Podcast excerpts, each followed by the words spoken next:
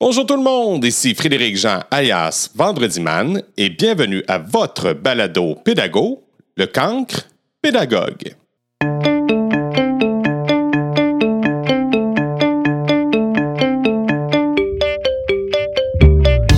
Attachez bien votre sucre, j'ai une entrevue énergisante avec une Sonia Thorne qui nous parle de méditation.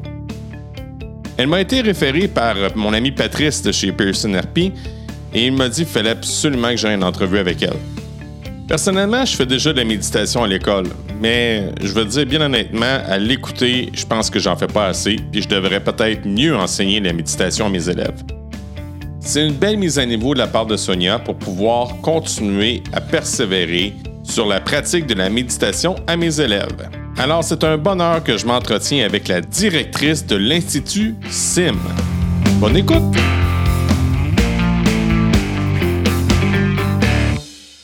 Salut Sonia!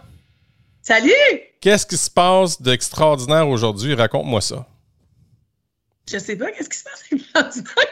Je Dis-moi. quelque chose d'extraordinaire. Dis-moi Je suis quelque en chose. vie, je suis en santé, j'ai plein de gens que j'aime autour de moi. C'est toujours extraordinaire. Mais C'est- ben, drôle, drôle parce que moi, Patrice de chez Pearson m'a parlé de toi puis il dit il faut absolument que tu jases avec Sonia. Sonia qui a fait une conférence chez Pearson RP. Ça parlait de quoi à ta conférence? ça s'appelle 1, 2, 3, respire. Ah! Ah, pas go. c'est pas go. C'est respire.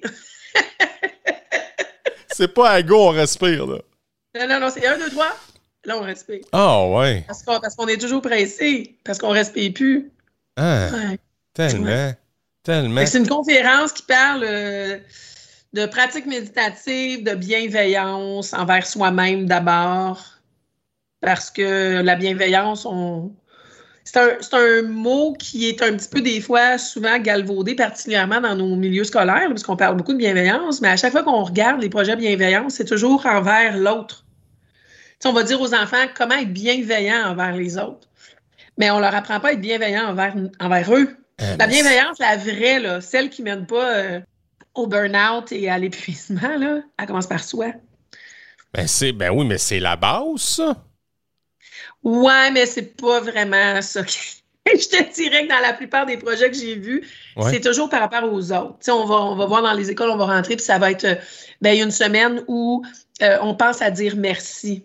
Euh, une semaine où on sourit quand les autres nous regardent. Fait que c'est toujours par rapport à l'autre. C'est moi qui est bien bienveillant par rapport à, à toi.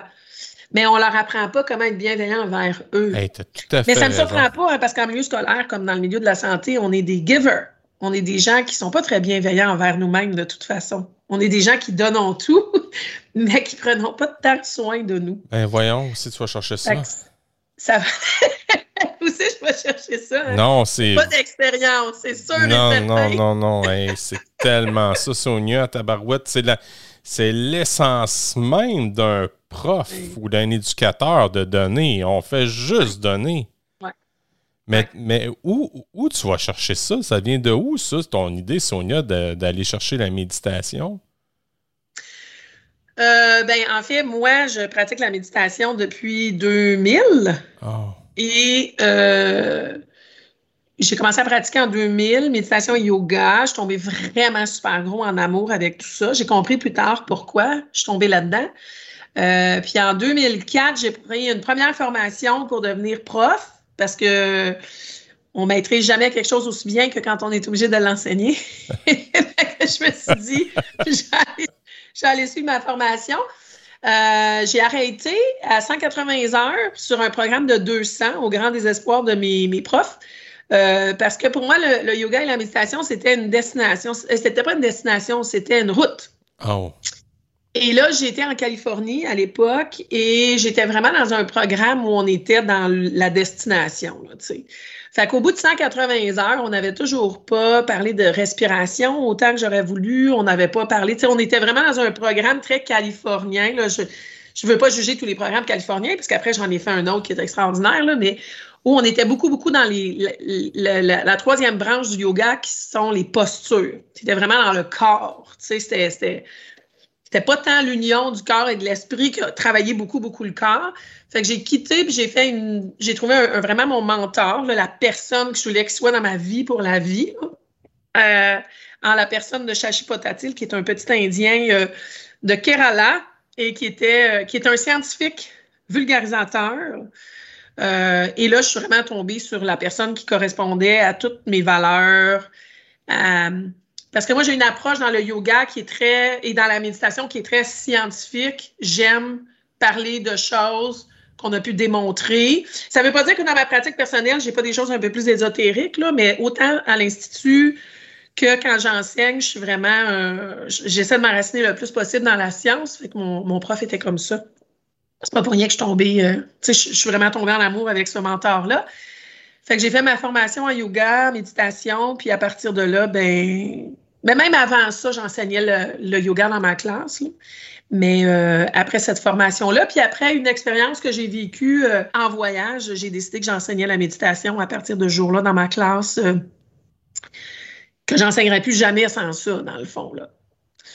Puis ben, quand tu parles de méditation, ben, nécessairement, tu parles de bienveillance. Quand tu pratiques la méditation, méditer, c'est apprendre à être bienveillant envers soi-même. C'est pratiquer le non-jugement, c'est pratiquer d'être un observateur, c'est pratiquer de ne pas être en réaction, mais plutôt être en action. Ça ne veut pas dire qu'on réussit toujours, mais même quand on réussit pas, on, essaie de ne pas juger. Puis même quand on juge, après ça, on rembarque dans le non-jugement. c'est vraiment, vraiment une pratique. C'est pour ça que ça s'appelle une pratique, parce que c'est pas, euh, pas une ligne droite, la méditation. C'est un pas devant, deux pas derrière, huit pas devant, trois pas derrière. Euh, mais c'est toujours fait dans un grand amour pour soi-même, dans cette, dans cette culture-là, que la seule façon que j'ai de changer les autres, c'est moi de devenir, c'est moi de me changer. Je n'ai pas de contrôle sur l'extérieur, mais j'ai du pouvoir sur moi. Fait que, fait que là, je viens de te faire une loupe pour. Wow! non, c'est une belle loupe parce que ça me parle, ça, la bienveillance, c'est quelque chose, mais tu, sais que c'était le mot le plus utilisé euh, en 2018. Là. Ouais non, je ne savais pas, mais je ne suis pas sûre. ah, OK. Puis tu sais, il y, en a d'autres. Hein. Il y, a un paquet, comment il s'appelle? Le, nom m'échappe, mais c'est un comédien qui a travaillé, joué pour Chambre en Ville. Puis il a fait l'éloge de la bienveillance. Lui, dans le fond, il ah, parlait euh, Jasmin. Oui, Jasmin. Oui, Jasmin Roy. Roy. Exact. Puis il a fait un livre là-dessus, puis ça ressemble pas mal à un livre du type académique, là, avec des. Euh, comme quand on faisait nos lectures à l'université, je, je, l'ai acheté parce que là, je, je voulais savoir si ça avait du bon sens. Puis mais, mais j'ai trouvé ça, j'ai trouvé ça, j'ai trouvé ça plus structurant.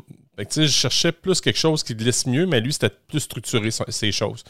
Mais ça ne veut pas dire que c'est un mauvais livre, bien au contraire, c'est très segmenté, très cartésien. Mais tu sais, euh, toi, t'en écris-tu des livres? As-tu écrit un livre, toi, Sonia, dans ta. J'ai.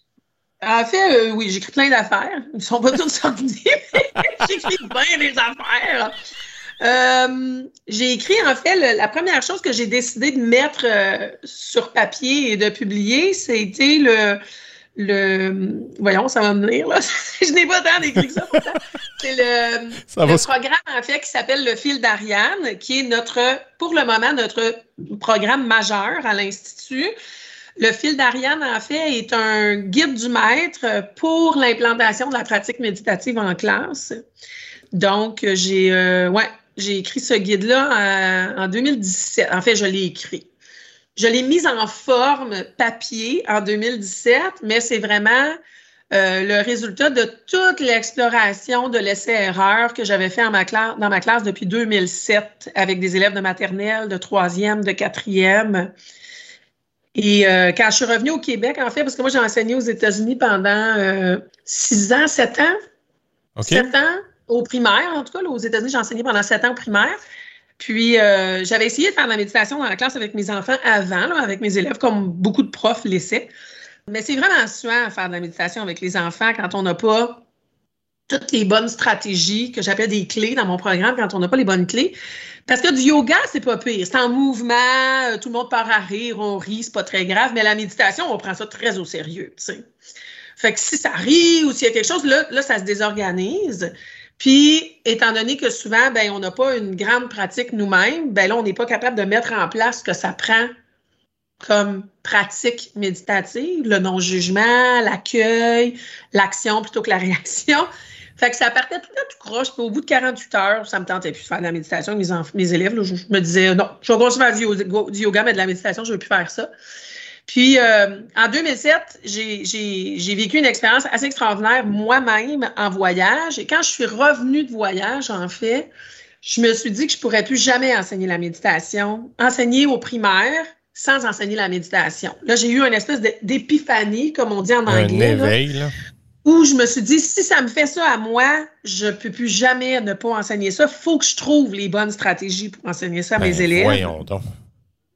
Puis à partir de là, ben, je pense que j'ai été tellement convaincue là que j'ai passé. Mais ben, j'étais convaincue, mais j'avais une plus grande expérience méditative. Fait que j'étais capable de mettre en place tout ce que la méditation m'amenait pour que la pratique fonctionne dans ma classe. Wow! Fait que j'étais moins rigide, j'étais moins. Tu sais, il y avait je dis toujours en formation, en riant, tu sais, au primaire particulièrement, puis je m'inclus dans ça, on est des germaines. Hein? On aime ça quand ça fonctionne à notre Ben voyons donc. Je le dis avec beaucoup, beaucoup d'amour. Là, il y a, des germains aussi, là, pas juste des Oui, oui, il y a des germains et des germaines. Mais tu sais, au primaire, on a tendance à être un petit peu plus oh, avec nos puis, euh, puis ça, passe tout le temps bien parce que je le dis avec vraiment beaucoup d'amour, puis en m'incluant, là, tu sais, puis en m'incluant comme parent, comme, tu sais, quand les enfants sont petits, je pense qu'on a tendance à, euh, je sais pas, être comme plus encadrant, là, puis des fois, ben, on se rend pas compte qu'on tombe dans la rigidité. Puis quand on fait de la méditation en classe, souvent, on va tomber dans la rigidité. Parce que là, on a un plan de match, on a des intentions, là, on a des attentes. sais, les bouddhistes disent toujours, les attentes, c'est ce qui rend malheureux dans la vie, si tu pas d'attente. fait qu'on arrive dans cette pratique-là avec plein d'attentes, puis quand ça marche pas, on est déçu. Puis quand on est déçu, on est dans le jugement.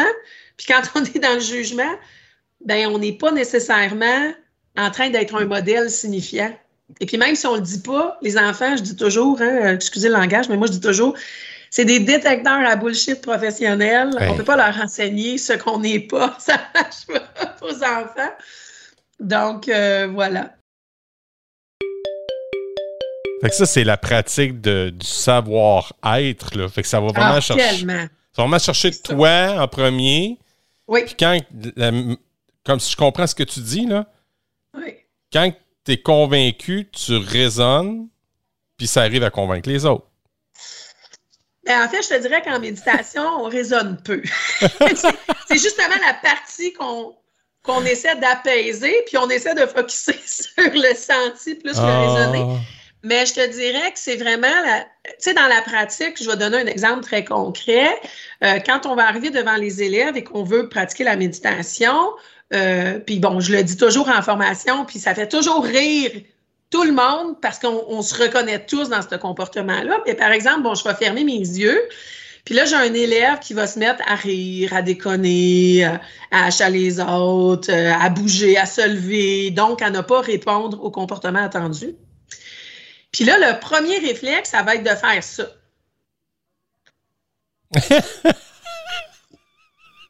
Puis là, on se... Puis là, à faire des gestes. un modèle. Ouais, c'est ça. En quoi es-tu un modèle de méditation quand tu es en train de leur enseigner à ne à, à, à lâcher prise, observer sans jugement et à ne pas réagir? Et là, tu observes avec jugement et tu réagis. C'est ça qui fait que la, pratique, à part, à part pas dans la bonne direction parce que tu n'incarnes pas ce que c'est. Ben oui. Puis tu sais, je leur dis, c'est correct de pas toujours incarner. Même moi, là, tu sais, je dis toujours, si vous pensez que parce que je médite tous les jours puis que j'enseigne la méditation, que je, crie jamais après mes enfants, ça serait, vous, vous m'imaginez euh, pas comme je suis.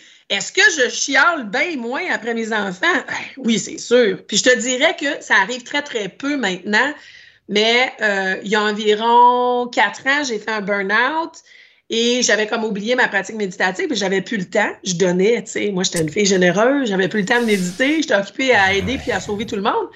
Puis après ce burn-out-là, j'ai repris ma pratique méditative et je ne l'ai jamais quittée depuis parce que je me suis rendu compte que c'était vraiment d'abord, c'est le plus grand amour, le plus grand acte d'amour qu'on peut faire envers soi-même que de se donner du temps une fois par jour pour s'asseoir sur son steak puis, puis se déposer. Mais parce que pour moi, d'abord, et pour tous les gens qui m'entourent, je suis tellement une meilleure personne Oh. quand, quand je médite. tu sais. Meilleure dans le sens où Préparé. une, une personne plus dans la bonté par rapport à moi et par rapport aux, aux gens qui m'entourent. Et dans les premiers mois de ce retour vraiment constant à la pratique, des fois, je skippais. Comme un alcoolique. Là, Tu sais, quand ça va bien, on se dit que peut-être qu'on peut. En méditation, c'est l'inverse. Comme, tu sais, L'alcoolique va se dire Je peux peut-être en prendre un autre. En méditation, je peux peut-être sauter une journée. Tu sais, C'est comme l'inverse. Et mes enfants me le disaient tout de suite. Ça prenait à peu près trois heures dans la journée, là, puis vers 10h30, 11h, si j'avais pas médité, ils me disaient As-tu médité aujourd'hui? Ils le sentaient si j'avais pas médité. Oui, oui, c'est sûr. Tu sais, quand je dis c'est des détecteurs de professionnels. Donc, tu sais, j'ai vraiment en- en- entamé une pratique et maintenant, je, je saute, ça arrive presque jamais plus. Tu sais, hier matin, j'ai pas médité, mais je suis allée courir. Fait que, tu sais, je vais Oh aller. non, ça Les, quelques matins où je ne vais pas faire une vraie pratique méditative, je vais faire une activité qui va me permettre tu sais, de, de, me- de me déposer autrement. Donc, euh, oui, mais ça, ça va quand même m'arriver, même si je médite, de me fâcher, ça va m'arriver d'être irrité, ça va m'arriver. Je vais quand même vivre des émotions. C'est pas parce que je médite que je vis pas d'émotions. Mais je te dirais que euh, 75-80% de mes émotions arrivent, je, puis je suis capable de les observer, puis de les déposer sans réagir à ces Hmm. émotions-là. Mais il y a un 15-20% que je vais quand même réagir, puis c'est correct, parce que dans cette pratique bienveillante-là, qui est la méditation, quand je vais me rendre compte de ça, ben, je vais retomber dans le non-jugement, puis je vais me considérer comme une humaine, puis je vais continuer ma route, là, tu sais. Hey, en tant qu'enseignant, cette Ouais. pratique-là, moi, je vais te dire, je, le- je- je- je suis un friand de la méditation depuis trois ans. Je, me- je le fais à tous les matins euh, avant le travail. J'arrive en classe, je m'assois et je médite pendant 10 minutes. Je le fais. Wow. Puis, puis je me rends compte du bienfait parce que, ben justement, euh, ça me permet de me déposer parce que là, tu sais, euh, on, s'entend que le métro boulot dodo, là, tu sais, on arrive le matin, il faut arriver à l'heure, il faut se dépêcher, j'ai porté mon Mm. Ouais. fils au gym, plein d'affaires. Mais quand on arrive puis on se dépose, on dirait que là, vraiment, je suis dans la classe, je me suis Mhm. déposé dans ma classe, puis là, je suis prêt à Mhm. commencer. Mais ça, mais moi, là, je suis arrivé là, euh, trois ans dans ma nouvelle école et l'école où j'étais avant, on était en train de planifier cette pratique-là à l'école Saint-David à Victoriaville. Et là, je me suis ramassé à, à Princeville. Et là, j'étais vraiment considéré comme une bébite. Ah ouais, Ah ouais, ouais. c'est quoi ça? C'est quoi la méditation? Qu'est-ce qu'il fait là? Puis j'ai eu des curieux. Puis la deuxième année, je leur ai montré ce que je savais, mais je ne sais pas tout. Moi, je vais à partir des lectures. J'ai juste partagé. J'ai pas enseigné, j'ai partagé. Mais ce serait le fun d'avoir une Sonia dans mon école. Ben, vous m'inviterez. Avec plaisir. je vais, je vais Mais en parler. je sais pas tout non plus, hein? Non, mais tu as quand même un C'est institut. possible de tout savoir. La méditation, tu sais, quand je te disais, là, moi, j'ai choisi une route puis pas une destination. C'est la même chose avec la méditation. Il y a des choses que je comprends aujourd'hui que je comprenais pas quand j'avais 30 ans. Puis il y a des choses quand je vais avoir 70 ans puis que ça va faire 50 ans que je médite puis que les expériences de vie m'ont va avoir amené, amené là. euh. Mais oui, oui, je serais tout à fait capable de vous accompagner, ça c'est certain. J'en connais assez pour, euh, pour bien accompagner. J'accompagne plein de milieux depuis quatre ans dans le Québec. là. C'est mon grand plaisir dans la vie de- d'accompagner les écoles. Mais tu es capable de Mais moi, faire ça? j'accompagne vraiment les grands. J'accompagne pas les petits, dans le sens où je dis toujours, si je vais faire de la méditation dans vos classes avec vos élèves, d'abord, moi, je suis pas une personne signifiante et je crois profondément que ça prend quelqu'un en qui on a confiance pour méditer, parce que méditer, c'est se retourner vers l'intérieur puis toucher à sa vulnérabilité. Ouais. Et ça, tu, tu peux tout de suite t'imaginer, tu, tu- tu sais déjà le nom de tes élèves qui seront pas capables de faire ça, ou en tout cas qui seront pas capables de le faire rapidement. Et ces élèves-là, ils feront définitivement pas avec moi, qui est quelqu'un qu'ils ne connaissent pas et avec qui ils n'ont pas de lien d'attachement. Fait que moi, j'accompagne les adultes dans l'implantation dans leur classe. Parce que à partir du moment où j'ai la chance d'accompagner les adultes, je dis toujours, je vous apprends à pêcher. Vous allez apprendre à vos élèves à, pêcher. Puis souvent, ce qui va arriver, puis là, je dis souvent, puis c'est vraiment presque tout le temps, c'est que là, les enfants vont partir à la maison, puis ils vont apprendre à leurs parents à pêcher. Puis on a beaucoup de retours comme ça, là, tu sais, d'enfants qui vont montrer à leurs parents, à leurs grands-parents, à leurs frères et sœurs. Parce qu'une fois qu'on arrive à, leur permettre de toucher à ça, ça devient un besoin. Tu sais, nos élèves les plus difficiles à amener là, dans la méditation, c'est ceux qui vont devenir nos plus grands mordus si on arrive à aller ah leur permettre de toucher à cette partie-là d'eux-mêmes. Oh, ouais. Mm Oui. Écoute, j'ai des exemples au centuple de ça, d'élèves euh, de tout âge là, qui, qui étaient vraiment nos élèves difficiles. Moi, je dis toujours aux enseignants, aux intervenants scolaires que j'accompagne, le premier 4-5 semaines, là, il y en a qui vont vous faire manger vos bas, là, parce que c'est l'équivalent d'avoir un gros. Tu sais, à Vegas, là, les, les, les grosses affiches qui flashent, là.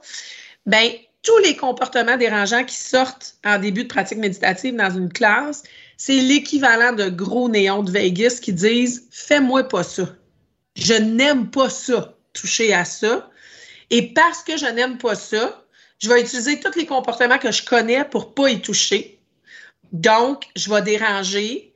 Donc, je me responsabiliserai pas. Puis parce que je sais que les intervenants adultes autour de moi sont réactifs et prennent tout en charge, ben vous allez venir me prendre en charge, puis je ne me responsabiliserai pas ni dans cette souffrance-là, ni dans la capacité à aller à l'intérieur, puis à, j'aime pas dire confronter parce qu'on confronte pas notre souffrance, on l'accueille. Tu d'être capable de l'accueillir, de plus en avoir peur. Parce que c'est ça que la méditation nous apprend à faire beaucoup.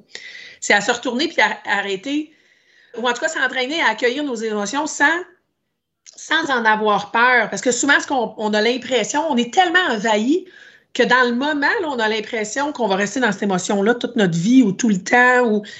Tu sais, moi, je dis avec du recul, je me rends compte que la souffrance, que la peur de vivre une émotion nous amène est beaucoup plus grande que de vivre l'émotion elle-même. C'est mmh. fascinant, là. Mais on a tellement peur puis je parle d'expérience, là, tu sais, quand j'ai fait mon burn-out, là, je me suis rendu compte de bien des affaires dans ma vie que je transportais, puis que finalement, de les, de les, de les accueillir dans la thérapie qui a suivi mon burn-out, je me suis dit, mon Dieu, ça a été plus souffrant de vivre avec ça sans vouloir y toucher que de juste plonger puis d'y toucher. Mais pour plonger puis y toucher, je travaillais avec quelqu'un à qui j'avais énormément de confiance.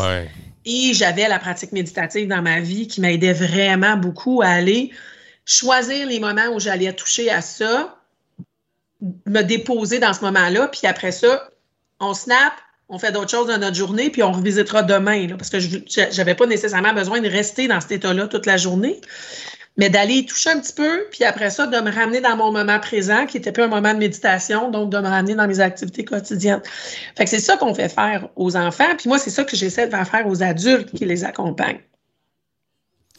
Parce qu'après ça, c'est dans toutes tes interventions que ta pratique va transparaître et que tu vas devenir quelqu'un de, euh, de, signifiant dans cette pratique-là, quelqu'un de qui tu vas devenir un modèle. Tu sais, euh, moi, mes enfants méditent. Ils méditent pas religieusement tous les matins. Ils ont 7 ans puis 11 ans. Mais dans toutes leurs paroles, dans la façon, quand une épreuve va leur arriver, qu'ils vont parler, je m'entends j'entends ma pratique à travers eux. Tu comprends? Hmm. C'est comme Parce qu'ils le voient. On est leur plus grand modèle. C'est comme si tu te voyais plus haut, finalement? Comme une méta? Ben, je te dirais, je vois l'influence de, de ma pratique dans leurs paroles. Tu sais, comme par exemple, chez nous, mes enfants vont, vont vraiment beaucoup plus utiliser. Puis là, des fois, ils font un peu euh, avec un clin d'œil en voulant dire, of course, tu sais. Moi, je, dirais rarement, à moins que je sois vraiment dans mon émotion sur le coup, là, puis que je n'aie pas eu le temps de faire mon petit pas de recul, mais je dis pas que les gens sont méchants, qu'ils sont cons, qu'ils sont imbéciles. Je vais toujours dire qu'ils sont souffrants. On est tous souffrants à certains endroits.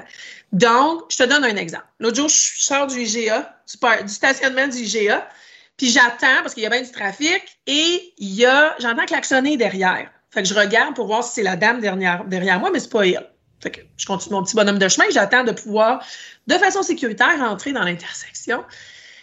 Et là, pendant que j'attends, je vois une voiture arriver à côté de moi super vite, puis freiner à côté de moi. Et à côté de moi, c'est censé être sens inverse. Fait que je me retourne et là, je vois un homme, toi. Rouge! Écoute, j'ai vraiment rarement vu quelqu'un aussi en colère de toute ma vie. Il Ah, était ouais. tellement maudit, le monsieur, parce que je, je pense qu'il trouvait que je rentrais pas assez vite dans l'intersection. OK? Mais il y avait un rond-point, c'était un endroit assez dangereux. Tu sais, il faut que tu prennes ton gaz égal puis que tu y ailles quand c'est le bon temps. Et quand je me suis retournée pour regarder cet homme-là dans cette colère-là, là, là, c'est les petits moments où, des fois, là, c'est comme gratuit, tu sens ta pratique méditative, là, à full pin dans ton corps.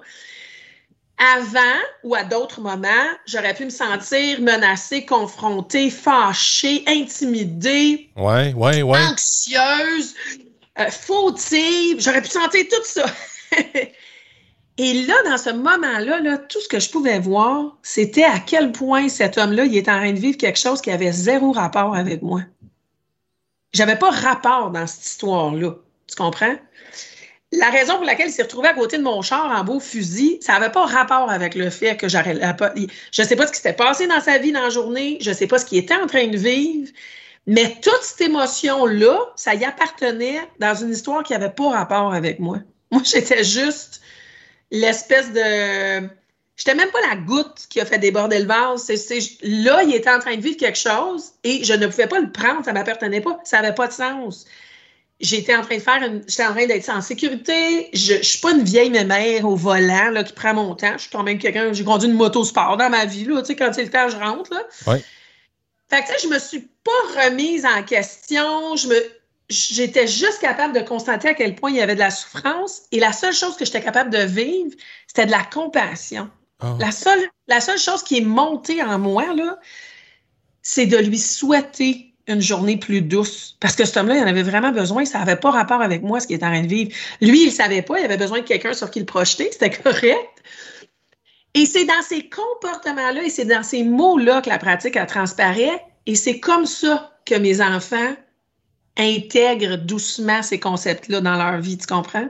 Fait que oui, ils méditent des fois, mais, mais le fait qu'ils m'entendent dire que je médite tous les matins, ils savent, euh, euh, tu sais, on va s'asseoir pour manger, je vais prendre le temps de me déposer avant de manger, ils vont le faire, on va se tenir la main.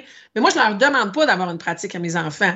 Je suis un, je suis un modèle, pas tant pour être un modèle, parce que moi, j'ai besoin de faire de la pratique méditative dans ma vie, mais nécessairement, ils sont dans cette espèce d'espace autour-là où ils apprennent dans ces termes-là. Fait qu'à partir du moment où les enfants comprennent que, ben là, je dis le voisin, là, mais je je donne un exemple, que le, le voisin, c'est pas un con, c'est juste que c'est quelqu'un aujourd'hui qui vit quelque chose de souffrant, puis que. Je suis déjà en train de leur apprendre à pas prendre sur eux ce qui leur appartient pas. Mais ça t'amène aussi à avoir un regard réflexif. Moi, je me pose toujours la question à savoir comment je me suis comportée dans cette situation-là. Et est-ce que oui, j'ai heurté les sentiments de quelqu'un ou est-ce que est-ce que moi j'étais dans ma souffrance puis que ça a causé quelque chose? Il ne faut pas non plus toujours se dire c'est c'est pas ma souffrance, ça appartient à l'autre. On en a nous aussi. C'est sûr. Mais tu sais, ce que je te décris là, comme par exemple par rapport à mes enfants, ben imagine quand un enseignant l'a comme ça dans sa classe. Toutes ces interventions vont être teintées de pratiques méditatives. Fait que nécessairement, tu deviens un modèle signifiant. La méditation devient beaucoup plus grande que le moment où tu t'assois sur ton steak pendant 35 secondes puis que tu médites. D'où l'importance pour l'enseignant d'avoir une pratique méditative. Je reçois juste des. Depuis tantôt, je reçois juste des, des Southpaw. Tu sais, quoi des Southpaw? Oh, tu m'as dit ça l'autre jour, mais je me rappelle. Des crochets de gauche. tu me parles, je fais dong, dong, qu'ils sont doux, dong. Moses. Ouais, c'est extraordinaire. Tableau, écoute, euh, je bois tes paroles. Peut-être peut parce que tu es une fille passionnée, remarque bien. Là. Ouais. Sonia, on prend une courte pause. C'est la minute Pearson RP avec Julie Courtois. Bonjour, bonjour tout le monde, bonjour les cancres, les pédagogues, bonjour Frédéric, c'est Julie euh, en direct de, son salon. Alors, euh, je trouve que Sonia, elle a vraiment une belle énergie, elle est toujours souriante, les beaux éclats de rire, un beau parcours aussi vraiment inspirant. Euh, Sonia nous parle euh, de méditation, de yoga, de façon d'être d'être un peu mieux dans sa vie. Puis euh, moi, en ce qui me concerne, un livre qui m'a beaucoup, beaucoup aidé, ça s'appelle Le piège du bonheur du docteur Ross Harris. Alors, je vous le recommande fortement. Il existe en écrit, puis il existe en version illustrée. Ça fait que même si vous aimez pas lire, c'est pas, il n'y a pas d'excuse. Euh, c'est un livre qui m'a beaucoup aidé au niveau de l'anxiété, puis au niveau aussi de euh, savoir qui je suis vraiment. Puis euh, Sonia en parle justement dans son entrevue, donc ça vient vraiment compléter ça. Euh, Sonia nous parle aussi de euh, sa douance. Ben, qui dit douance, moi je pense tout de suite à Mathieu Cyr, fait que je vous invite à aller écouter l'entrevue du cancre pédagogue avec Mathieu Cyr et ou de suivre Mathieu Cyr sur sa page Facebook. C'est lui le porte-parole euh, en matière de douance, donc il y a pas mal de choses à dire là-dessus pour en savoir un peu plus.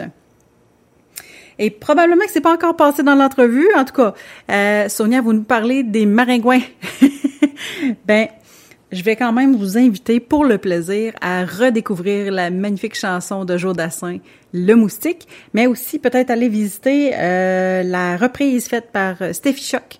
Alors, Le Moustique sur, euh, sur, YouTube, Steffi Choc, ça vaut la peine. C'est encore assez estival, on est bien, puis c'est une belle invitation pour les moustiques d'aller piquer quelqu'un d'autre à Saint-Tropez. Je vous laisse sur une citation du Dalai Lama. Si vous pensez que vous êtes trop petit pour faire une différence, essayez de dormir avec un moustique. Sur ce, bon reste d'entrevue tout le monde. Merci Julie. Hey Sonia, dis-moi, l'Institut Sim. Oui. Ça date de où? Ça date de quand? C'est parti d'après euh, quoi? Officiellement 2017. On a ouvert en 2017. Euh, mais comme je te dis, c'est vraiment le fil d'Ariane qui a fait que, l'Institut est né. Moi, comme je te disais, j'ai enseigné aux États-Unis. Quand je suis revenue au Québec, je suis revenue en direction euh, d'établissements scolaires et euh, j'ai été vraiment assez sous le choc de voir l'état de nos jeunes au Québec. Moi, quand j'ai quitté en 2006, ça a été ma dernière année d'enseignement au Québec jusqu'en 2015.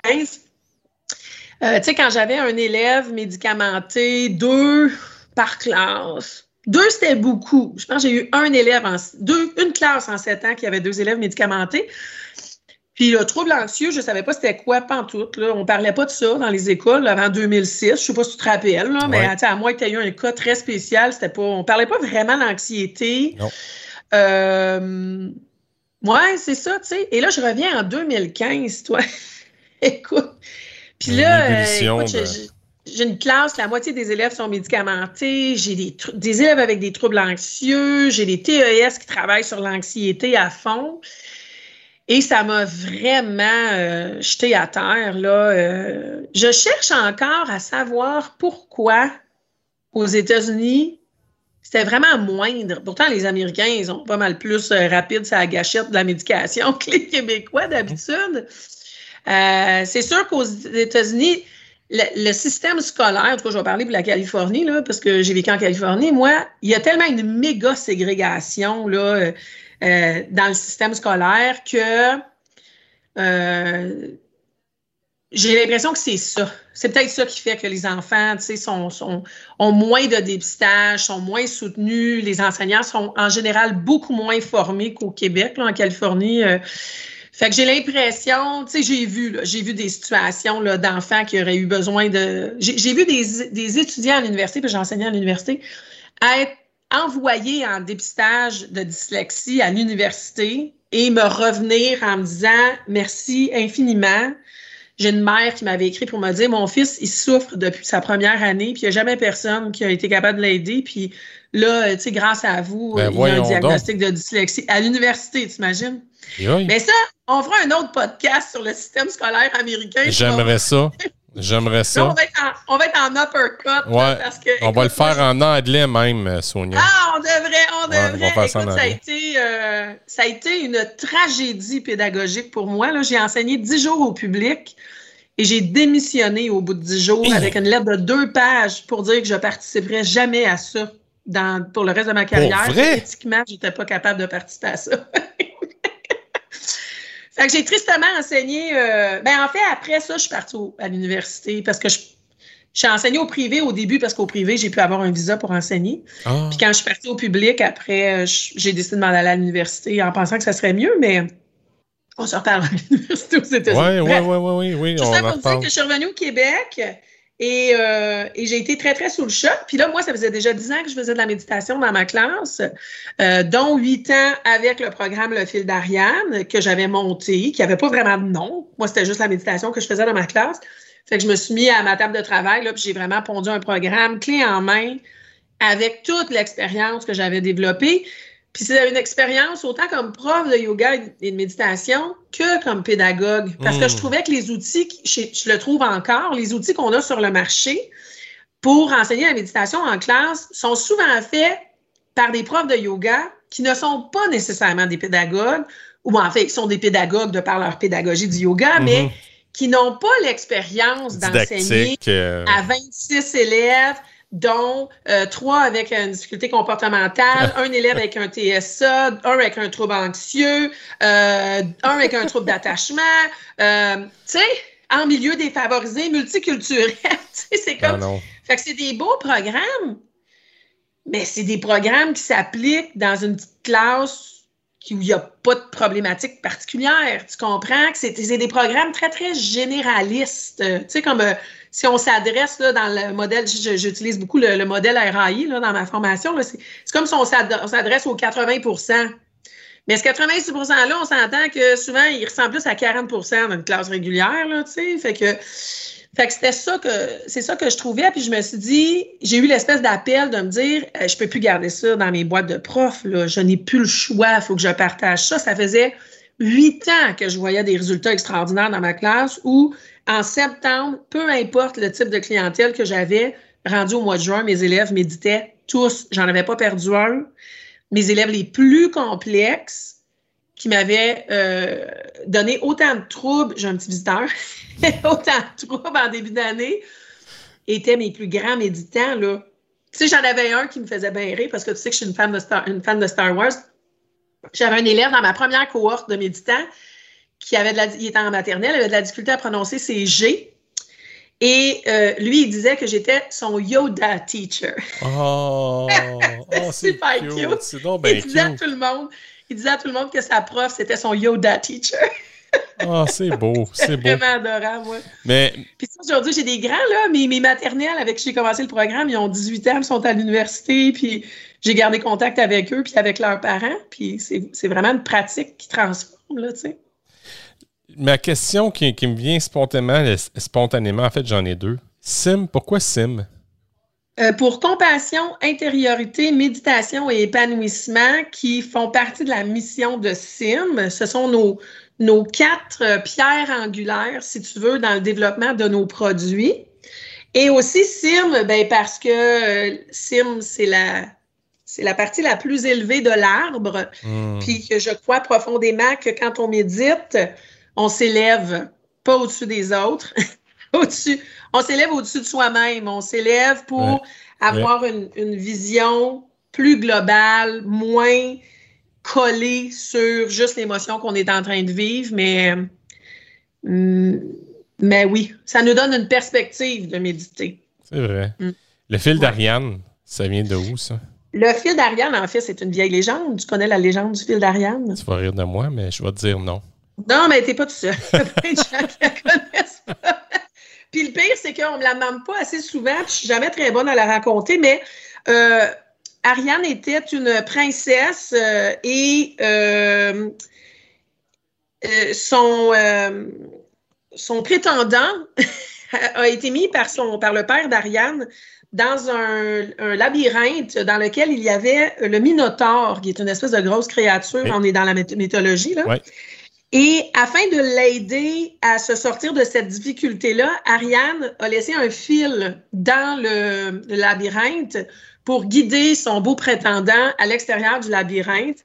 Donc, le fil d'Ariane, c'est euh, dans ce sens-là l'espèce de fil conducteur pour, je dirais, si j'interprète un peu plus que le, pour vivre mieux ou pour, euh, pour s'aider à sortir d'une difficulté. Et je crois profondément que la méditation, euh, c'est ça. Alors, le fil d'Ariane, ça vient de là. C'est vraiment un programme. C'est un peu comme un fil pour euh, conducteur qui amène nos élèves à, à traverser leur labyrinthe intérieur. Moi, j'ai une autre question qui va te paraître un peu, un peu étrange, mais en même temps, c'est parce que c'est mon ah, côté entrepreneur. moi, je trouve qu'il n'y a aucune question étrange dans la vrai? OK. Mais moi, c'est mon côté entrepreneur, parce que moi, j'ai comme deux chapeaux, puis je crois aussi que toi aussi, tu as la même chose. Euh, comment tu fais pour arrimer les deux? Euh, J'avais le goût de répondre la foi. vraiment, euh, tu sais, moi, j'ai parti, j'ai parti Sim avec le grand espoir, la grande mission de d'amener la méditation chez nos élèves et chez nos intervenants scolaires. Tu sais, pour moi, euh, c'était c'était vraiment juste ça. D'abord, je suis une entrepreneur là, dans la vie. J'ai toujours été, euh, j'ai toujours été comme ça, mais ça, c'était vraiment un appel plus grand. Tu sais, un peu là, comme quand, euh, quand je, vais, je vais mourir, là, si je vois des choses défiler devant moi, là, dans mes, mes grandes réalisations dans ma vie, là, après bon, mon mariage, mes enfants, là, ça va être pas mal ça qui va retentir en premier parce que je sais à quel point cette mission-là fait du chemin, cette mission. Tu sais, j'ai des enseignants qui ont su la formation il y a quatre ans, il y a trois ans, il y a deux ans, qui m'écrivent, qui continuent de suivre, qui quand ils arrivent avec une situation qu'ils n'ont jamais vécue, m'écrivent, me posent des questions. Ben je sais que c'est pas un coup d'épée dans l'eau. Je sais que depuis quatre ans, j'ai des gens qui transforment petit à petit l'intériorité, si tu veux, de leurs élèves, là, qui les aident à, à, toucher à tout ça. Fait que ça a été vraiment le premier, la première raison pour laquelle j'ai parti ça. Il n'y avait pas d'autres. Tu sais, je me suis pas dit, je me pars une business l'année prochaine, j'arrête tout, puis je fais juste ça dans la vie. J'avais juste besoin de répondre à, ce, besoin-là que je, que je voyais. Puis, euh, ben, je suis une entrepreneur. C'est sûr que ça, ça a commencé petit, puis plus je voyais ça et plus les idées venaient, plus j'avais le goût de, m'associer à d'autres gens, de, travailler. Donc, euh, deux ans plus tard, euh, on, a sorti le coffret de méditation, la petite boîte à médite, parce que j'avais tellement de demandes de parents pour venir faire la formation, le fil d'Ariane. Je leur disais, hey, c'est extraordinaire le fil d'Ariane, mais sais, c'est comme aller faire un cours en médecine euh, si tu veux faire un cours de premiers soins. tu sais, c'est beaucoup sur la gestion de classe, puis tout ça. Fait qu'en famille, on n'a pas nécessairement besoin de ça. Euh, fait qu'on a sorti, Chantal Prou et moi, qui est une amie et aussi qui est une prof de yoga, on a sorti ensemble le coffret de la petite boîte à méditer, qui est un coffret familial pour amener la méditation de façon ludique à la maison.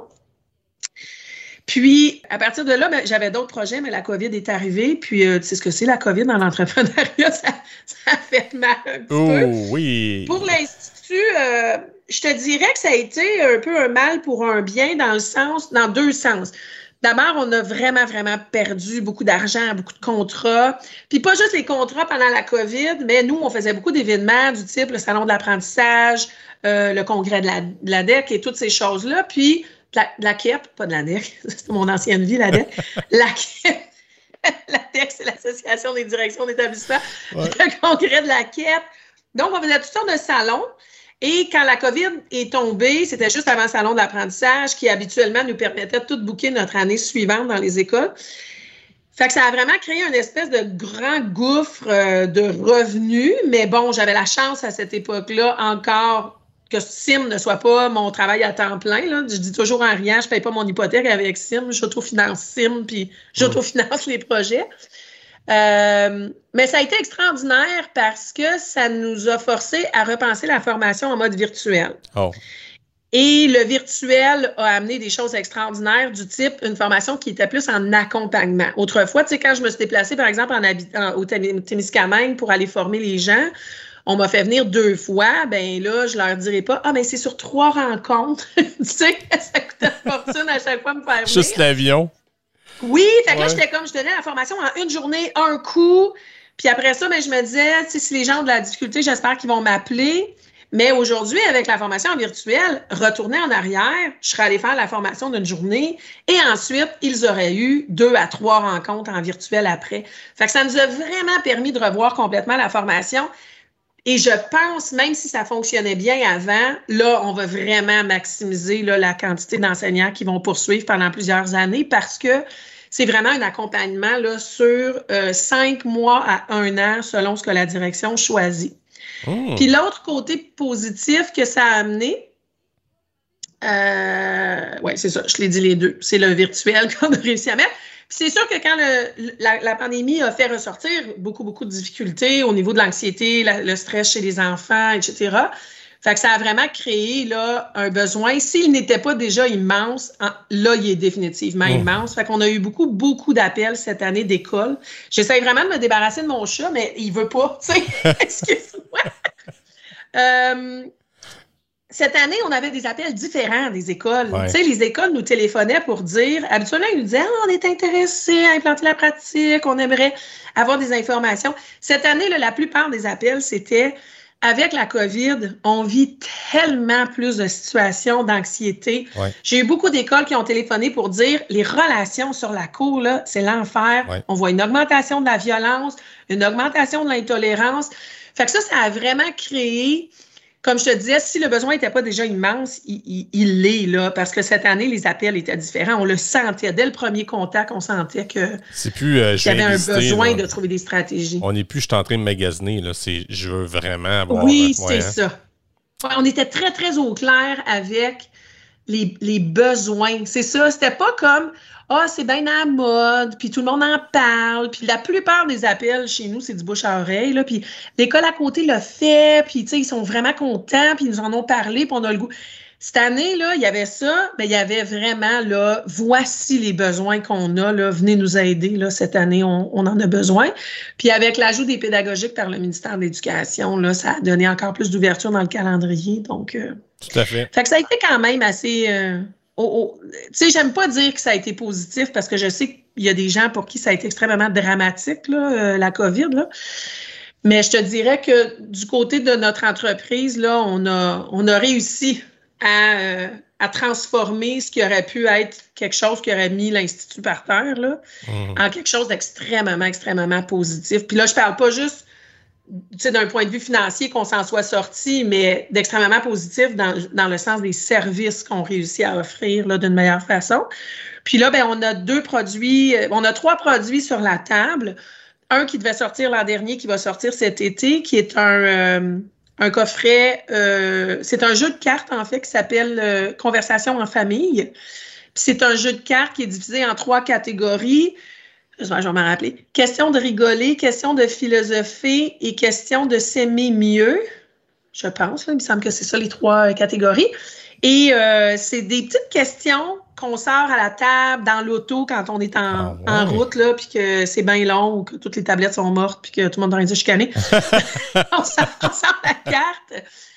Et c'est une carte où il y a une question qui est amenée, puis on discute en famille ou en amis de cette question-là. Fait que des fois, c'est des questions, par exemple, comme euh, euh, raconte, raconte-nous ton plus beau souvenir. Euh, puis là, ça fait juste un petit moment tendre où chacun, chacun retourne dans, ses, dans, son, dans son passé puis se dit Ah, moi, là, c'est quand on est allé en camping. Fait que ça fait un beau moment en famille. Ah, Des cool. fois, c'est des discussions un peu plus crunchy, du type Est-ce que c'est toujours mal de mentir? Ouais, c'est ça. Ça amène, Et là ça là là amène là. toutes sortes de, ouais, toutes sortes de, de questions. Puis des fois, ça va être, tu sais, par exemple, question pour rigoler, là, ça peut être quelque chose comme si tu avais, euh, si tu pouvais inventer une machine, euh, n'importe quelle machine, là, c'est pas de même que c'est écrit, évidemment, là, vous allez voir, c'est plus beau que ça dans le. euh, Qu'est-ce que ce serait? À quoi ça servirait? Et là, ça peut être n'importe quoi. Là. Ça peut être une machine euh, anti-odeur de perte, comme ça peut être une machine pour propager l'amour dans le monde. Tu sais, ça peut être vraiment, là, on part dans notre imagination, puis ça peut être très drôle. Sort de la Fait boîte. que ça, c'est le prochain produit ouais, qui sort. Puis, euh, fait que tu vois, là, on est plus dans le épanouissement, puis un petit peu d'intériorité, là, tu sais, dans notre acronyme, là. Puis, on a un, un projet cet été, on a un tout nouveau projet qui sort qui s'appelle euh, Cet été, ma priorité, c'est moi. Et là, c'est la première fois que l'Institut s'adresse aux adultes de façon officielle. Donc, c'est un, un accompagnement en méditation euh, individuel et de groupe. Fait que les gens vont participer à des groupes et on va se rencontrer à toutes les semaines Mmh. pendant 30 minutes. On amorce une nouvelle pratique méditative. C'est vraiment là pour les gens qui disent ça fait des années que je veux méditer, mais j'arrive pas à l'enraciner dans mon quotidien. Fait qu'on va vraiment mettre un, un programme d'accompagnement qui va faire qu'à la fin de l'été, les gens qui ont le goût de méditer, ils vont, ils vont vraiment avoir une pratique bien ancrée. En virtuel.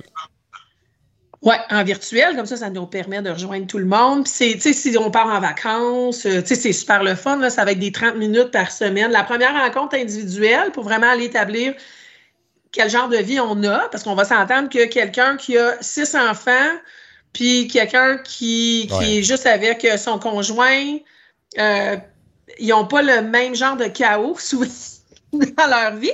Mais encore là, la personne qui, même qui est célibataire, a peut-être un travail qui travaille 70 heures par semaine, puis que c'est aussi chaotique que d'avoir six Ouais. enfants. Fait que c'est vraiment un, un assessment. Là. C'est vraiment un moment où on prend le temps de déposer la situation en ce moment pour toi, c'est quoi? Puis quels sont les enjeux par rapport à la méditation? Puis ensuite, c'est vraiment des accompagnements de groupe là, de 30 minutes par semaine. Fait que c'est vraiment là, le, le, le, le- on se fait un plan de match, puis à chaque semaine, on revient sur nos défis, puis sur nos euh, grandes réussites, parce que ça nourrit le groupe de voir, ah, elle aussi, elle a de la misère avec ça, j'osais pas le dire, moi, mais là, je vais le dire, elle l'a aussi. C'est fait que ça nous amène à, à, à entrer dans nos, nos grandes valeurs de méditation. Puis, on va faire de la pratique méditative aussi, fait qu'on va faire de l'initiation à toutes sortes de pratiques différentes, parce que c'est pas vrai que toutes les pratiques fit pour tout le monde. Tu sais, même moi, j'ai mes pratiques préférées en méditation qui sont peut-être différentes des tiennes. Fait que c'est important pour moi, puis dans le programme du Ville d'Ariane, on, on enseigne aux enfants 11 techniques de méditation différentes. C'est vraiment important d'en toucher plusieurs pour dire, OK, celle-là, je l'aime vraiment beaucoup. Celle-là, je l'aime pas mal. Celle-là, je l'aime vraiment pas. Parce que si on entre dans la méditation juste avec une technique puis ça marche pas, ben on passe notre chemin puis C'est vrai. C'est comme si on disait, tu fais du sport, je vais te montrer à jouer au hockey, puis si t'aimes pas ça, va faire d'autres. Ben, Et puis t'as plus de sport. tu plein de sports dans la vie pour voir lequel qui te fit, Ouais, lequel qui c'est ça. Fait que ça va être ça le projet de cet été. Wow. Puis on a un autre projet sur la table qui aurait dû naître au mois de au printemps, Ouais. mais euh, il y a eu des petites euh, des petites embûches pas très graves là, mais ça risque d'arriver à l'automne, fait que je t'en reparlerai dans un autre C'est sûr, c'est sûr. On même s'en parlant en anglais, Sonia. Ah, on est rendu dans le dernier stretch Oui.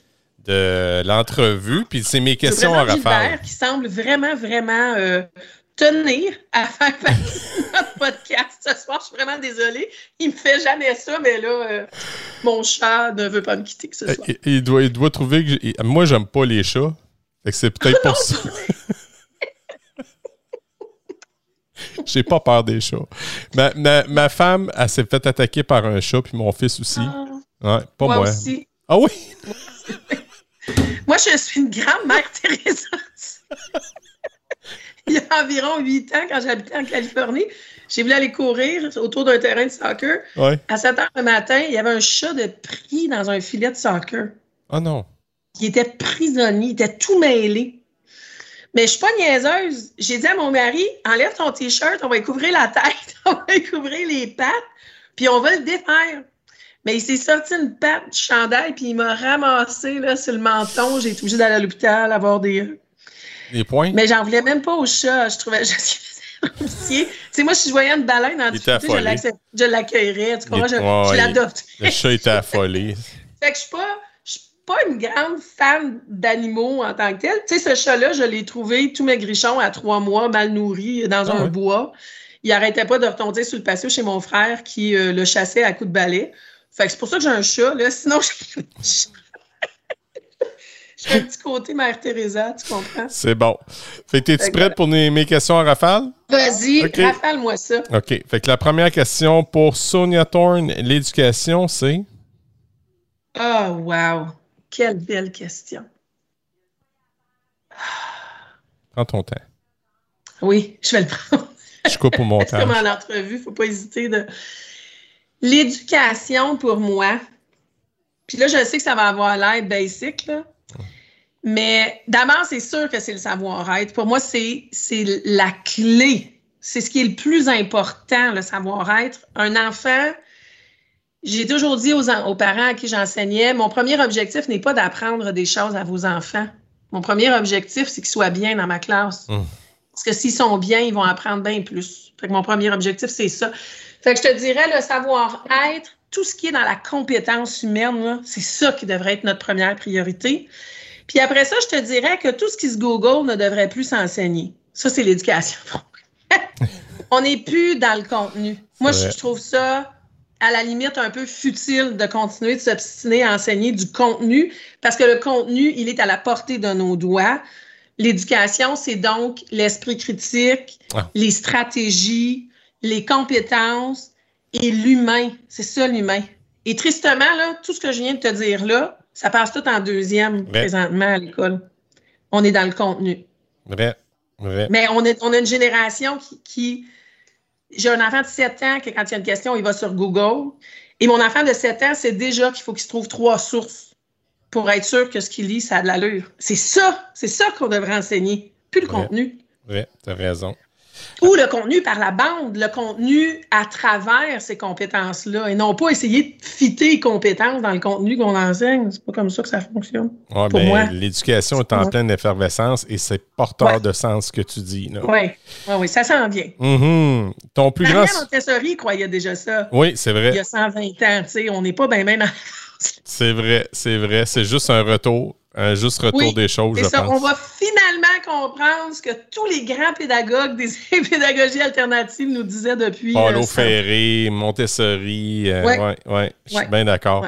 Ton plus grand succès, c'est quoi? Ah, mes enfants. C'est vrai. C'est oui, c'est sûr. Je sais pas si tu voulais une réponse en éducation, Non, mais si tu il y a pas de mauvaise réponse. C'est sûr que c'est mes enfants, ouais. Nice. Ça sera la plus belle chose que je vais laisser à la Terre. Je travaille très fort pour. C'est ça, tu, tu- j'allais dire, je travaille très fort pour en faire de bons humains, mais la seule façon avec laquelle on peut faire de bons humains de nos enfants, c'est de travailler très fort à être de bons humains. Je suis cohérente, hein, depuis le début. Un autre, un autre crochet de je travaille gauche. très, très fort à être une meilleure personne à tous les jours. Ouais, c'est un autre crochet de gauche que tu viens de me donner. Plus- ton plus grand Je vais apprentissage. t'envoyer un petit peu de glace. c'est bon. Non, j'aime ça. Moi, j'aime ça apprendre. Ton plus grand apprentissage, Sonia, c'est quoi? Euh, s'aimer, c'est la première chose qui me vient en tête. Ouais, C'est bon. ouais. À 45 ans, là, je suis encore en train d'apprendre euh,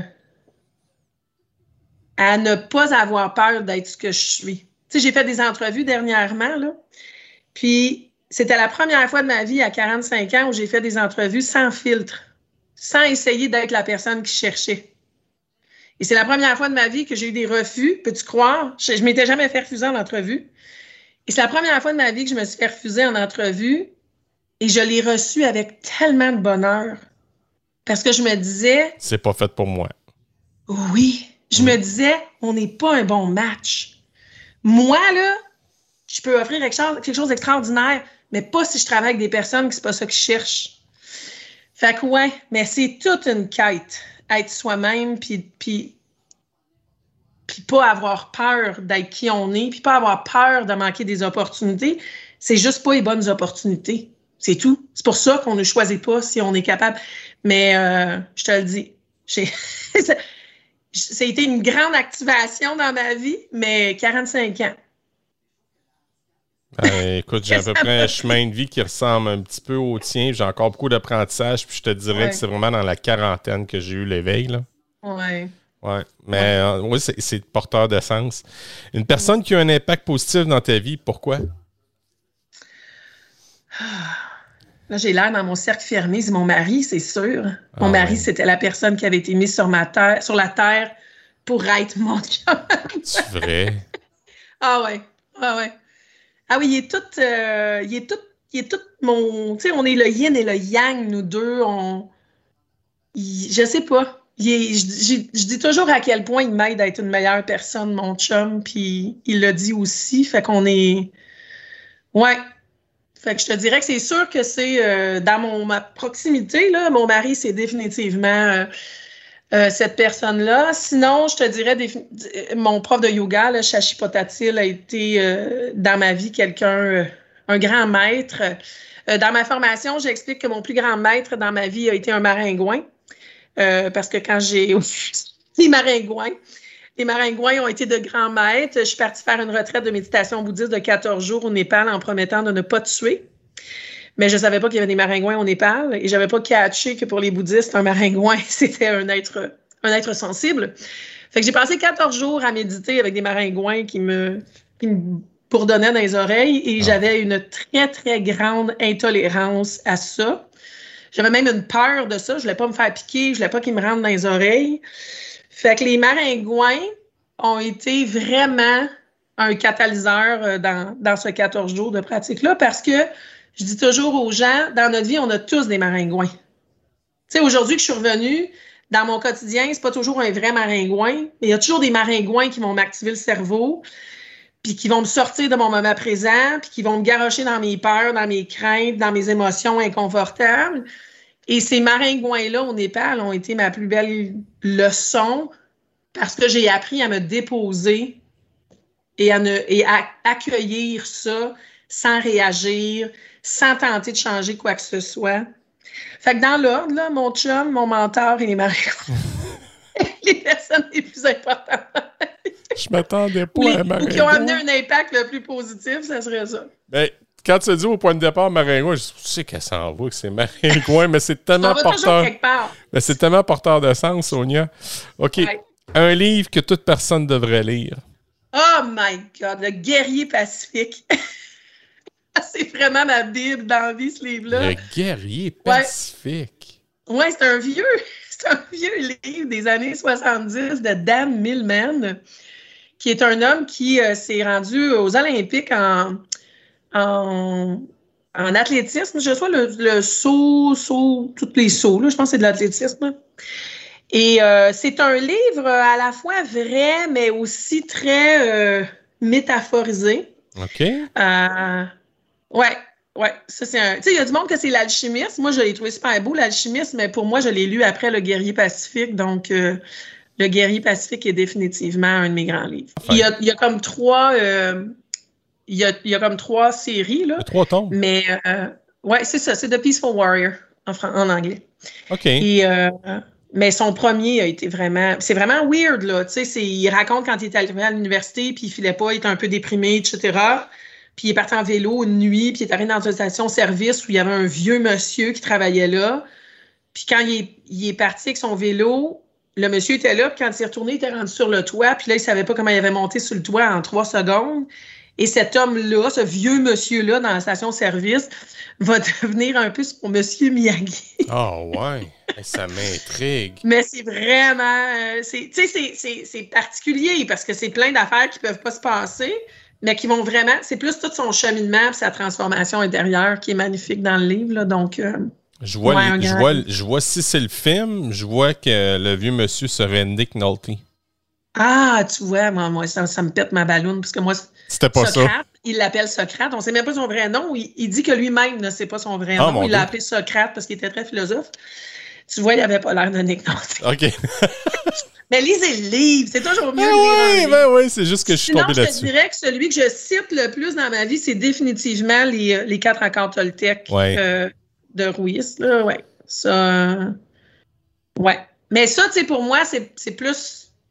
C'est comme un cadran dans ma vie. Ouais. Je suis toujours dans mes quatre. euh, alors que le guerrier pacifique, on est vraiment plus dans. Tu sais, les gens qui ont aimé l'alchimiste risquent d'aimer le guerrier pacifique. Là, on est comme dans une, une histoire, une quête. Là. Plus en globalisant. qui- Ouais. Wow. Euh, ta matière préférée à l'école, c'était quoi?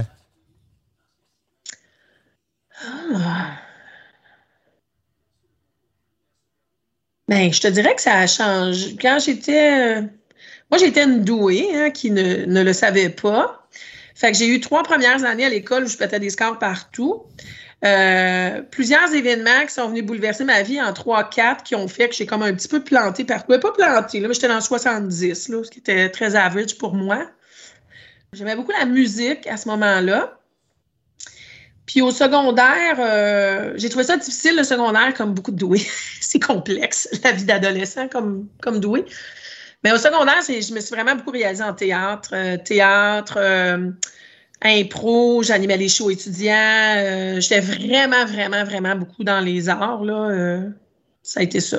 Ouais, je te dirais. J'ai eu un prof d'art dramatique extraordinaire avec qui je, je suis encore en contact aujourd'hui. J'ai- écouté ton podcast là, sur le prof, euh, je ne me rappelle point de son nom, là, mais le prof euh, super extraordinaire là, que tu as eu. Daniel euh, Béliveau? Oui, c'est ça. Oui. Et je pensais à mon prof d'art dramatique, là, qui a été un, Ah, un prof pas mal signifiant pour la plupart de ses élèves euh, au secondaire. c'est quoi son nom? François Bourret. Bonjour François. Je vais t'envoyer le podcast juste pour que tu vois que j'ai dit que. Ça dit que je l'ai plugué. Ouais, ouais, ouais. c'est bon. Mais c'était vraiment un, un prof extrêmement signifiant, quelqu'un qui nous a vraiment poussés en dehors de nos limites. Donc, euh, ouais, ça m'a ça, ça a vraiment beaucoup ouvert mon adolescence, là, le secondaire, euh, l'impro et le théâtre. ouais. Hmm. Quand tu étais à l'école, est-ce que tu te considérais ou on te faisait considérer comme un cancre, c'est-à-dire une élève paresseuse, une mauvaise élève, ou encore une aigle, c'est-à-dire une élève brillante et intelligente? En fait, je te dirais que. Et ça aussi, je pense que c'est relié à la douance. J'étais une élève qui était toujours surprise qu'on me choisisse pour des affaires. du type. Tu sais, moi, j'étais toujours un peu. Flying under the radar. Tu sais, je ressortais pas trop du lot. En tout cas, je pense pas. Puis tu vois, en secondaire 2, le match de la vie est venu à l'école, puis le directeur est venu me voir pour que je fasse partie de l'émission. Ah tu ouais. sais, je sais même pas pourquoi il savait mon nom, ce directeur-là. Je sais pas pourquoi il me connaissait. Euh, je parlais de François tantôt, tu sais. François, à un moment donné, a annoncé en plein milieu du cours d'art dramatique qu'il y avait des auditions pour des animateurs pour le show étudiant, puis qu'il m'avait inscrit avec un gars de secondaire 4. À l'époque, j'étais en secondaire 3. Puis là, je comprenais pas pourquoi il m'avait choisi. Fait que j'étais pas. Mais ça m'est arrivé souvent d'être comme sortie du lot par des adultes qui voyaient, je pense, tout mon potentiel. Mais moi, je me trouvais bien ordinaire. je me trouvais bien. Je me trouvais tellement en décalage de toute façon par rapport aux autres que je travaillais tellement fort à fitter que je pense pas que je voyais. Ben, tu sais, c'est pas très loin de ce que je te disais tantôt. Tu sais, à 45 ans, j'ai fait ma première entrevue en essayant d'arrêter d'impressionner le monde puis de leur vendre ce qu'ils voulaient, puis leur montrer vraiment ce que j'étais en me disant c'est en masse ce que je suis. Tu sais, fait que je te dirais que. Mais j'ai j'ai eu mes petits moments rebelles. J'ai déjà eu un meeting, deux meetings avec la direction au secondaire. Fait que ça, c'est ton côté cancre. Ben, un peu. Maintenant que tu dis ça, je, je suis une grande justicière. Fait que quand on venait, ça fait partie de la douance aussi, quand on venait défaire ça, ça me fâchait. Puis là, j'étais un petit peu plus capable de. J'ai déjà menacé mon directeur de secondaire 5 d'appeler la presse, le Journal de Montréal et. euh, et ça, ben, oui, parce que, tu sais, à l'époque, il y avait, là, si tu manques 10 de période, tu passes pas tes examens. Oui, oui. Moi, j'avais un grand problème avec mon prof de maths, là, qui était vraiment pas un grand pédagogue. fait que lui, il était mon encadreur. Puis là, il avait décidé de regarder. Puis j'avais manqué plus de périodes d'éduc que prévu. Fait qu'il voulait pas que je passe mes examens de fin d'année. Mais pauvre de eux, je faisais partie de la jeunesse étudiante catholique, qui était un grand euh, groupe au Québec. Et moi, j'étais déléguée nationale. Et puis, on avait travaillé sur une commission d'enquête sur ces pourcentages-là qui n'étaient pas légaux. Et, euh, et je me suis pointée dans le bureau du directeur avec mon encadreur qui m'a annoncé que je passais pas mon examen d'éduc le lendemain. Et moi, j'avais des projets de m'en aller au cégep. Fait que euh, ça me prenait mon éduc. Ah fait que j'ai annoncé au directeur que s'il me. Si j'arrivais à passer mon examen et qu'on me laissait pas le passer, j'allais appeler les journaux parce que c'était illégal. Et là, mon directeur m'a dit Oh, Ça va faire, là, les menaces. Et j'étais dans une pièce de théâtre où il y avait exactement cette ligne-là. Et j'ai répondu la même chose que dans la pièce de théâtre. J'ai dit Ah, c'est pas une menace, c'est une promesse. Je suis sortie de.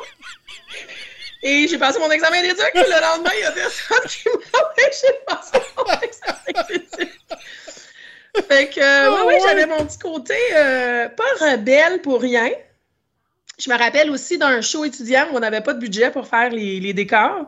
Puis la gang dans, dans plastique avait monté tous des décors en papier journaux. Puis la veille du show, le directeur nous a annoncé qu'il fallait tout enlever parce que c'était dangereux pour le feu. Et on était très fâchés. Évidemment, aujourd'hui, avec ma tête de direction, là, je peux dire qu'effectivement, c'était un fire hazard. Ouais. Mais à l'époque, on avait décidé de commencer le show en faisant euh, un petit show d'hôtesse de l'air qui expliquait où étaient les sorties en cas de feu. Puis, euh, fait qu'on avait un peu comme. On était ados, là. C'est ça, Le directeur c'est tester avait pas aimé ça. Fait qu'il nous avait collé dans son bureau pour donner un petit speech. Ouais. Et tant qu'à parler de François, le prof dans le dramatique était venu nous voir après. C'est correct, il a pris sa retraite maintenant. Pour nous serrer la main et nous dire qu'il avait rarement vu des étudiants avec autant de couilles dans sa vie. Donc, euh, Ah tu sais, ouais. quand ton prof dans dramatique t'a dit ça, là, Ah oui, ça C'est de c'est- signifiant un petit peu père, hein? c'est très, très signifiant. Fait que, ouais, ouais, j'étais une élève euh, très positive, sauf si on tombait dans quelque chose que je trouvais très injuste. Là, euh, là je me transformais de, de aigle qui s'ignore à, à cancre. Ah. Hey, merci, euh, Sonia, de ta disponibilité. C'était un réel plaisir d'avoir fait cette entrevue-là avec toi. Un grand merci de m'avoir invité. Est-ce qu'on garde un temps hors onde ou c'est moi qui te pose plein de questions? on va se garder un petit peu de temps hors On va aller onde. prendre un café, là. C'est La, la bon. pandémie est presque terminée. Là. Si ça ne revient pas, on va avoir le temps de jaser. Parce que Effectivement. tu vas autant offrir que moi, j'en suis certaine. Il va falloir que tu fasses un podcast où quelqu'un t'interviewe, Frédéric.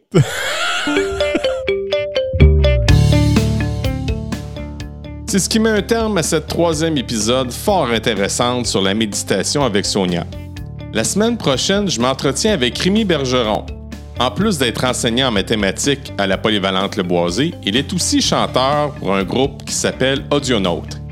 Comme vous avez compris, on va parler de la passion de la musique et des mathématiques. Un grand merci à Pearson RP pour votre soutien et aussi un merci tout à fait spécial à Julie Courtois de chez Facilité à faire qui m'aide à la collaboration de cette émission extraordinaire. Sans elle, il n'y aurait pas de cancre pédagogue parce qu'il est impossible pour moi de discuter avec les invités, de planifier dans le jour. Et avant de partir, j'ai encore envie de vous dire Hey guys, think love! Salut tout le monde, à bientôt! Ciao!